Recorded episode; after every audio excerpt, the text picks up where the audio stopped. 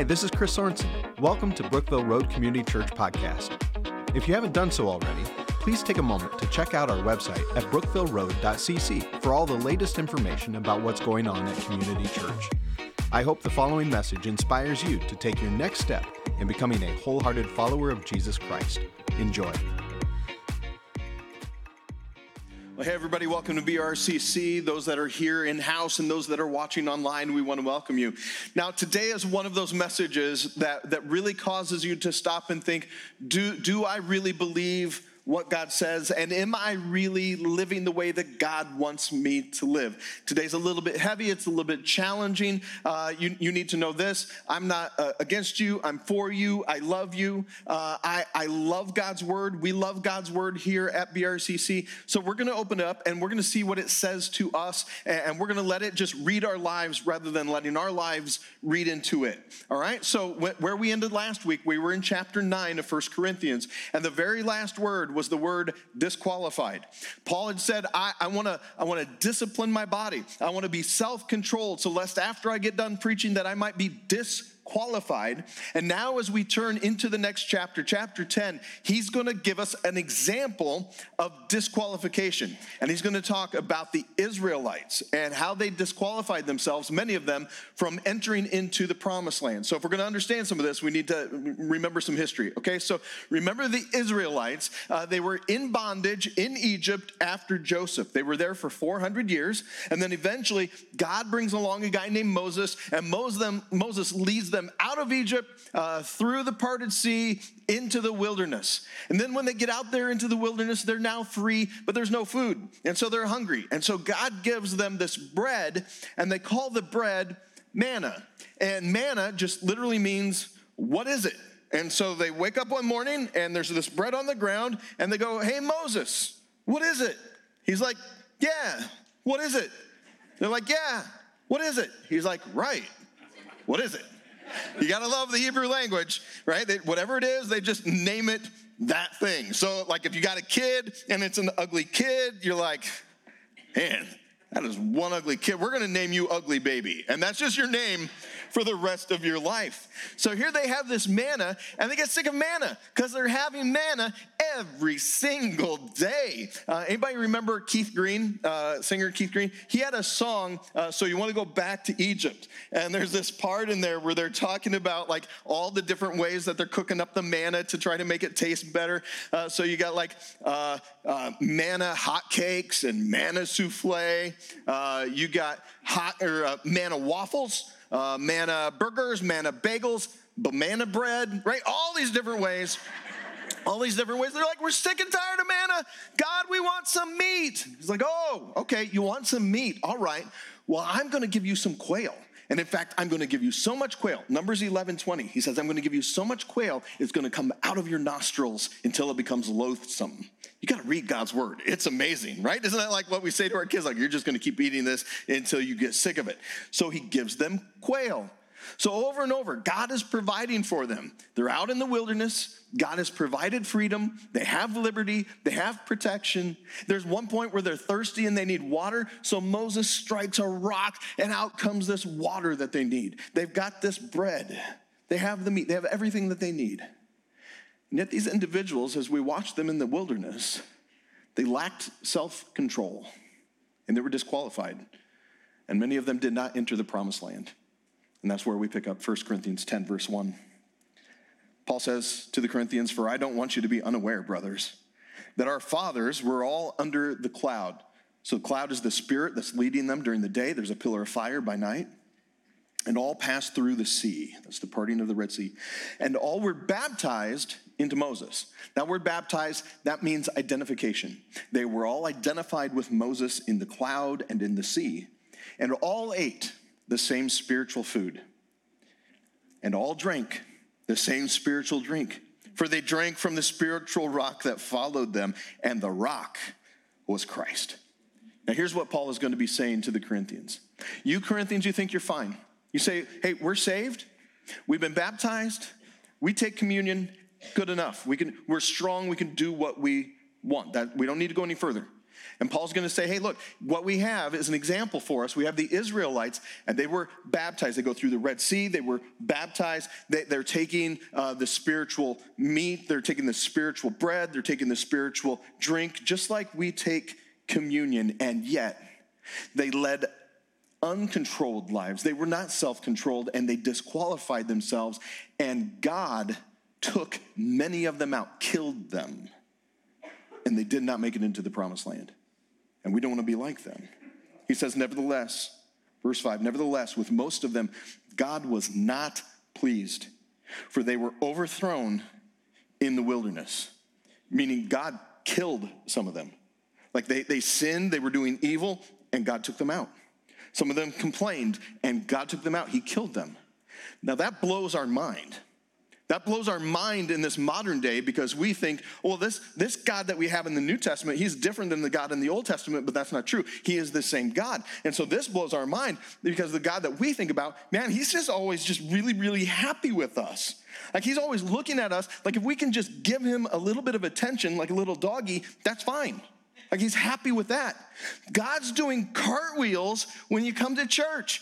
He's just so excited when you pray or when you give him a little bit of money. Like God's just like, hey, I'm so glad you paid some attention to me. My life wasn't complete without you before. Thank you. You complete me. You make me happy. Don't worry about God. You do your own thing. You come up with your own standard. You don't need his standard. You do your standard. Don't worry about him. God's just like some old daft uncle. Here we read there were people who he was not pleased with. And they're like, well, why? I mean, we, we got baptized, we're taking communion. Why is all this going on? Verse 6 Now, these things, Paul says, took place as examples for us, that we might not desire evil as they did. So, this lack of self control, this evil that they desired, it caused them to run their life just right off the track. You and I have to be careful how we live. We need to live self controlled lives, lives that are submitted to God because we could end up wrecking ourselves. We could wreck our lives. We could wreck lives around us. We don't just get to live however we want in our own eyes to please ourselves. There is a God in heaven who is the same yesterday, today, and forever, who has a standard for us, who loves us enough to have given us his word on the matter, on how to live. And so you have these Israelites and they're committing these sins and they're disqualifying themselves because they are not self controlled. So, what were they doing? Well, we have a list of things here. The first thing that we see is idolatry. They were involved in idolatry. Idolatry means like there's just there's one God. There's one God. There's there's only one number one. There's only one number one in your life. Now you can say you have a number one, but there is a real number one. And God says, I am the most important thing in this world and to you. I want first position. Anything else, that's idolatry. So Paul writes, don't, do not be idolaters as some of them were. So Israel was idolatrous. And this really strikes at the issue of what's happening here in Corinth. It was part of their entire society.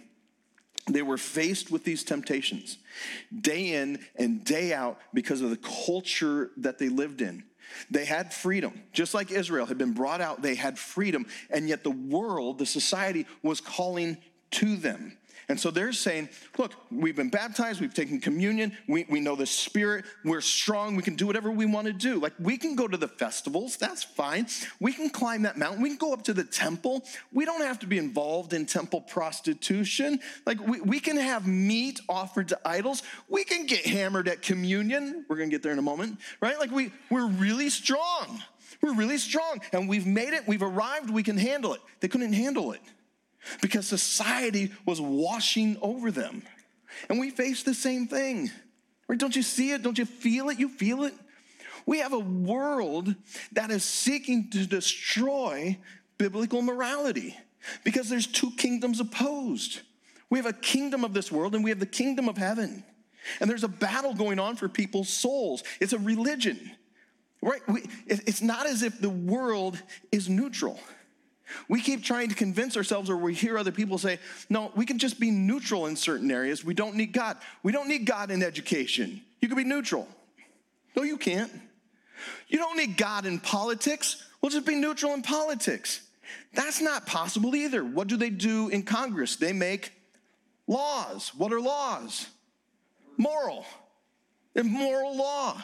So, where are we going to go for moral law? Are we going to make it up on our own? Or should we go to God's moral law? Don't, don't be deceived. You feel it, you sense it. In fact, I'm going to say some things that other people, they're afraid to say, but I'm just going to go ahead and say it because I'm, I don't care.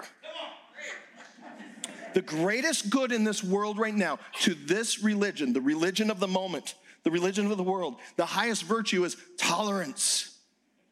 Just tolerant, be tolerant. That's not the end game. The end game is law. The end game is moral. Where are we going to get it from?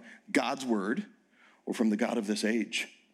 So be tolerant. Well, tolerant doesn't mean what you think that it means. We might think that it means, well, I'm just going to put up with you. No, I don't want you to just put up with me. Like, I would want you to love me. Being tolerant, that's not very loving. We're not called to be tolerant, we're called to be loving. Tolerant is, eh, I'll just put up with you. That's not what they're looking for. They're looking for acceptance. Those who are in the world, operating according to the world system, is looking for acceptance. So you need to agree. You can't disagree. If you disagree, you have to keep your mouth shut. Right? Because again, it's a religion, and if you don't keep your mouth shut, you will be excommunicado. Excommunicated. Well, they call it canceled. Moves from tolerance, acceptance, then it moves to celebration. You gotta, you gotta celebrate with us. In fact, we need a month of celebration. We need a parade of celebration. We need a flag of celebration. But it doesn't stop at celebration. You need to participate. Where's your flag? Where's your rainbow? Bake the cake. But it doesn't stop there either because it begins to change because we just get overwhelmed with how many people like, well, I guess this must be right because it is what the current religion is saying. And so before long, you begin to find participation in places that you didn't think there'd be participation before. Like, what are you doing? Friday. I read on Friday, this last Friday, Disciples of Christ Church, Katy, Texas, had drag queen bingo at church. So you're like, well, that's, it's just, well, it's bingo. No, it's more than bingo because I read at the bottom, they'll take Venmo or cash tips. So there's performing. Like that's the tip of the iceberg. I got a lot more, but this message isn't about that. It's about the flow of the culture and the world system that wants to keep moving us to this place of not just participation. There's a law against that. You can't say that. You can't believe that. Your ESG score isn't right. You don't have enough. You're done. And before long, the world system and its religion keeps pushing us, pushing us, pushing us to a place in which there is moral decay or outright perversion. And it shows up in the church. What begins to happen is we move in the realm of syncretism. Syncretism is where you begin to have and mix your faith with worldliness. Right? We just want to look like the, the world. Like, man, we don't want them to think that we're not tolerant. We, we, we want to look just like them. We want them to befriend us. No, what we need to be able to do is speak the truth in love. None of this is about anger. None of this is about a particular person. This is about a God of this world pushing against the God of the universe who wants to take souls and for us to sit back and let that culture wash over us. Irresponsible, sinful, See, what had happened is for the Israelites, they get out, they get freedom, but they never really let go of Egypt. They still had the world. How do I know that? Well, about 20 minutes out of Egypt, Moses is up on the mountain getting the moral law of God. Meanwhile, down in the camp, everybody's like, Moses is taking too long. You know what we need to do? We need to make our own God. We need to make God to worship. And Aaron is like, okay, well, just throw your gold into the fire. And then poof, out comes a cow. And now they're worshiping a cow as their God. The Corinthians, come to God, but they couldn't let go of the world, the flesh, everything that held on to them, and they kept living in the same way.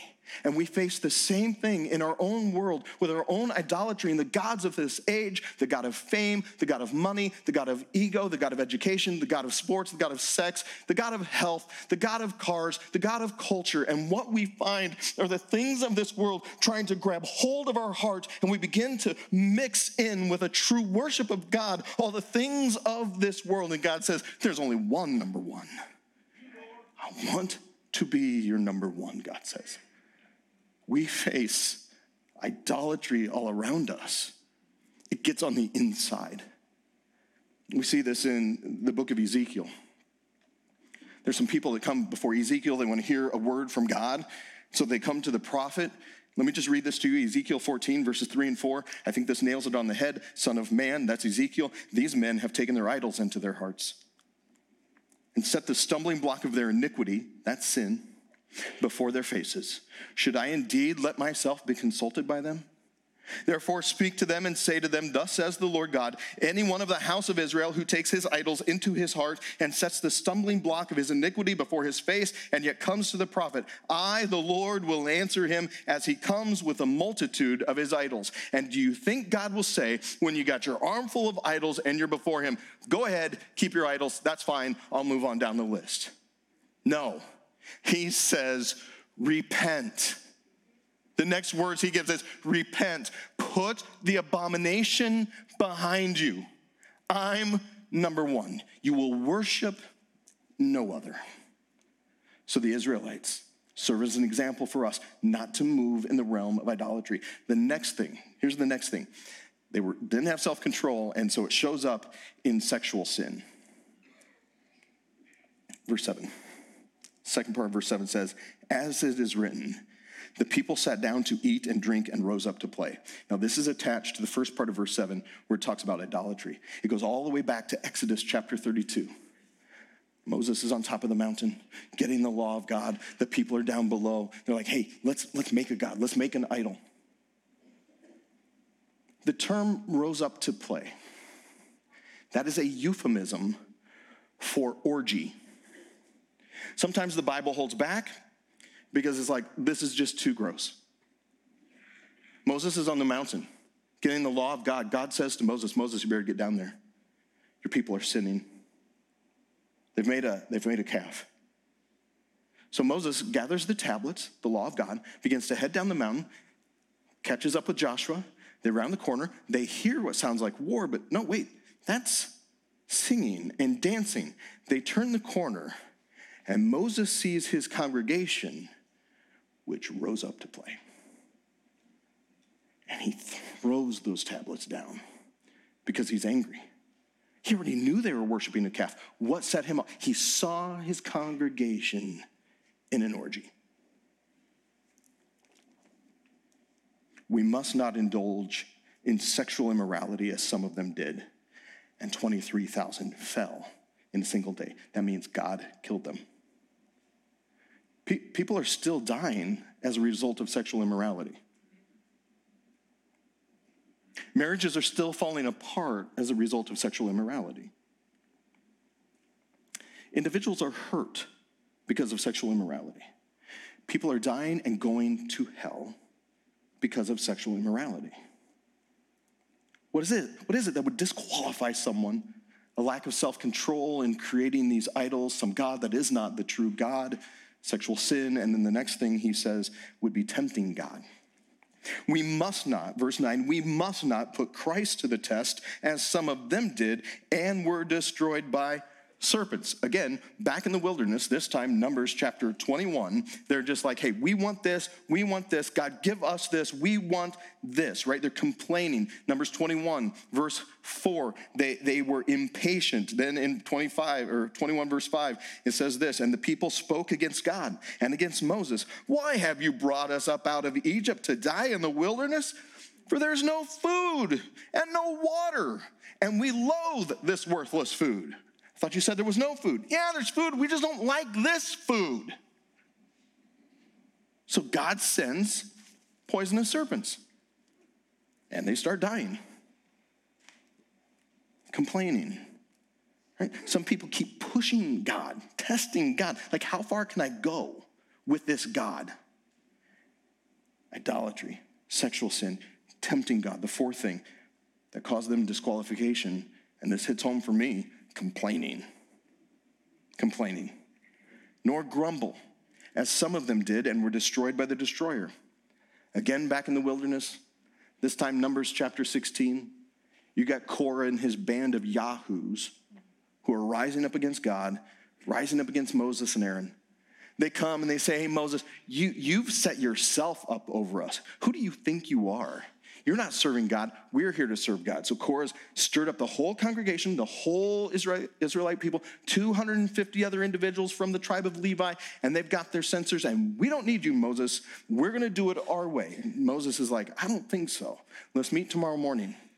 Let's meet and everybody, all 250, Moses and Aaron, they're going to have their censers. We're going to put incense in those censers and we're going to come before God. So they gathered the next morning. So Korah's got everybody. He's got the 250. He has the congregation. And God says, Tell everybody step away from Korah. Tell them to get away from Korah, from Dathan and Abiram. Moses says, You best step away. Because if these guys just simply die the way most mortal men die, well, then I truly am not talking on behalf of God, and you should follow them. But if something should happen to these guys and they die in a way that's brand new that we've never seen before, well, then I'm serving the Lord. People step away, there they stand. The ground opened up, opened up. The earth swallowed them and their families and their tents and all their stuff, and they went straight down, and then the ground covers back up, and everybody else, what did they do? Right? And they're running, they're screaming, the ground might swallow us, let's just run. The 250 guys running with their censers, fire from heaven. Boom, they're gone. Toast. What would you do? You have seen people be swallowed by the earth. You've seen fire fall and take out these people who weren't following God. What do you do? Well, what they do? Well, the next day, next day, they come and complain and say, Moses, you killed the servants of God. So God's like, I guess we're not done here. he sends a plague. They start dying. So God, in His mercy, Moses turns to Aaron and says, Get your censer, put incense in it, and then start running through the congregation so that we might make atonement for them, so that God might relent, so that they might be saved. I mean, they're just complaining. When we complain, what we're griping against is we're dissatisfied with God. God, I don't like the way that you're doing it. I don't like the way that you've done things in my life, so I don't agree with you, and I'm just going to complain. The whole desert of Israel is just strewn with complaining carcasses. Verse 11. Now, these things happened to them as an example, but they were written down for our instruction, on whom the end of the ages has come. So, this lack of self control that ends up getting us disqualified, it, it, happens as we move toward idolatry and sexual sin, and we tempt God and we complain and we gripe. We can't flirt with the old lifestyle. And then he says in verse 12, Therefore, let anyone who thinks that he stands take heed lest he fall.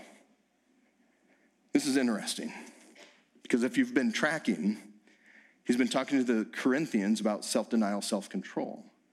So they had no self denial they had no self control.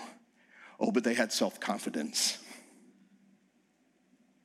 He's saying the problem is you're overconfident. What you've lacked in style, you've made up in denial, and you think that you have arrived, and there's nothing that could happen in your life that would cause you to move in a direction away from me. He's saying the most dangerous place for you to be is this place in your life where you think, hey, I'm mature. I have made it. I can really do this life on my own. I don't have any problems with temptation. There's no issues with me. I've got a pure heart. Everything's great.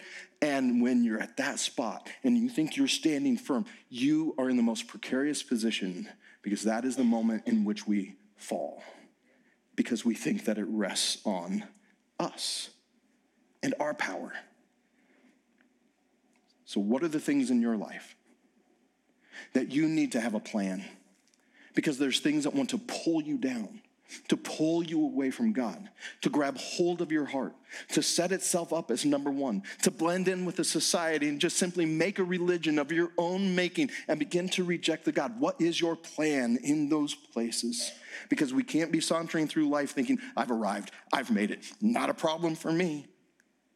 But we're not without victory. Watch this. Verse 13 No temptation has overtaken you that's not common to man. We're going to come back to that idea about common demand. God is faithful, and He, He will not let you be tempted beyond your ability. But with the temptation, He will also provide the way of escape that you may be able to endure it. The beautiful part is, even through the temptation, He can bring you out on the other side and use you for His glory.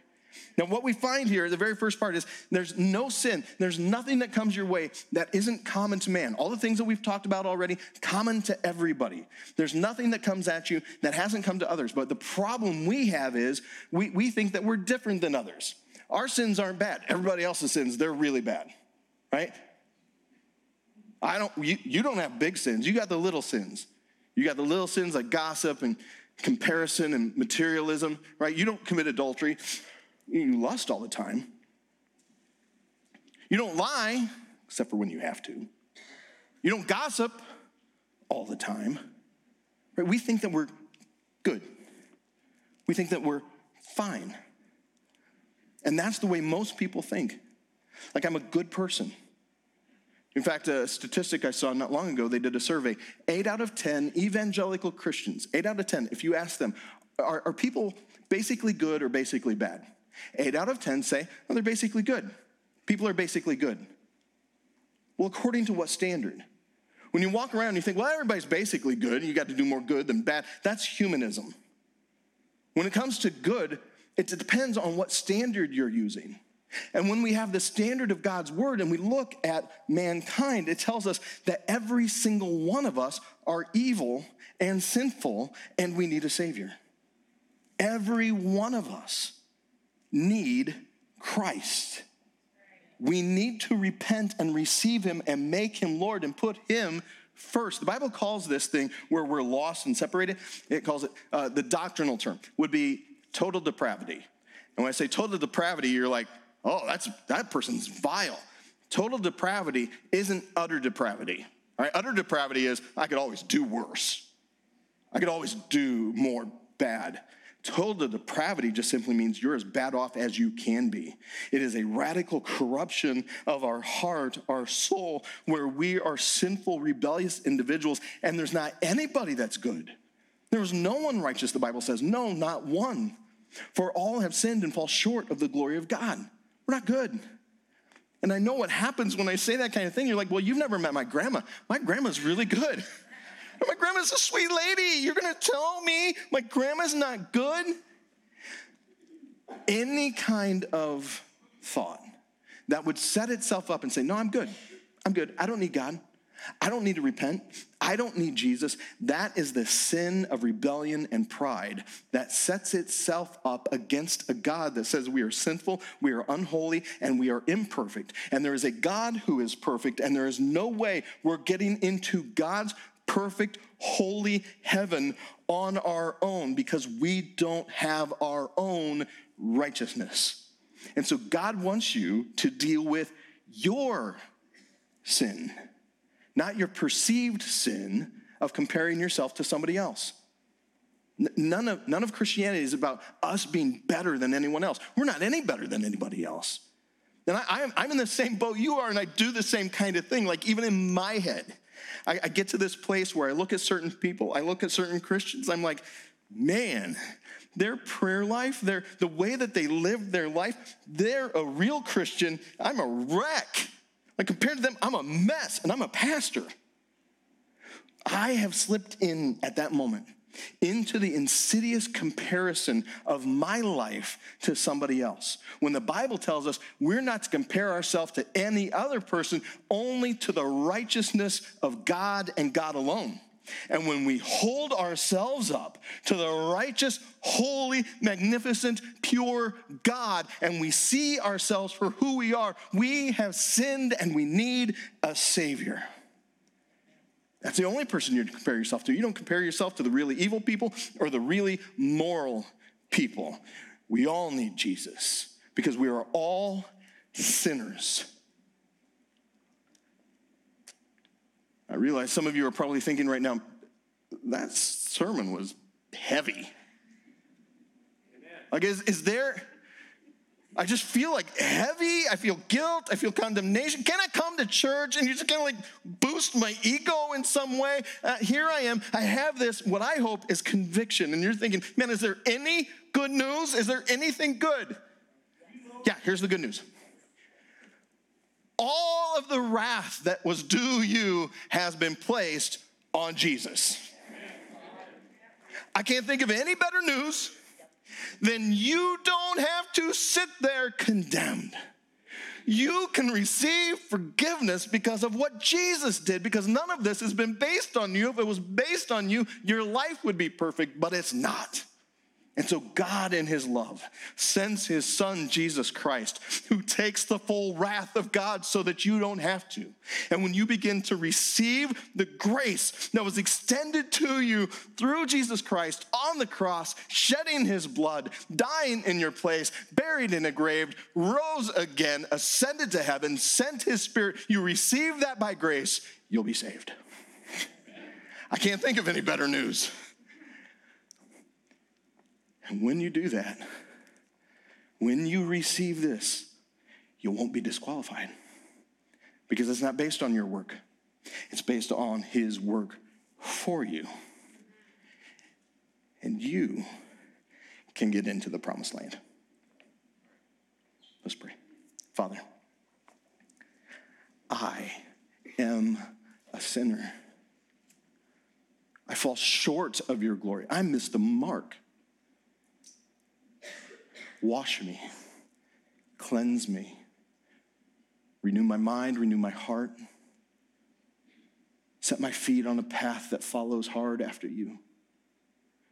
I thank you, Lord, that for anybody in this room who has come to this understanding, this realization, I believe that God is calling out to me that you, in this moment, you can wash them, cleanse them, so that they might receive the righteousness of Christ, his righteous robe, taking their dead life, giving them a life in Christ a true life, a cleansed life. We thank you for the gospel. We thank you for this good news that we don't have to hold the wrath that you have in store for those who rebel. Thank you for your mercy. Thank you for your grace extended through our Savior, Jesus Christ. We follow you. We make you Lord. Thank you, Lord Jesus. In your name we pray. Amen. Once again, thanks for listening. If you live in the area and are looking for a church home, we'd love for you to join us at one of our weekend worship services. For service times and information about BRCC, be sure to check out brookvilleroad.cc. God bless you.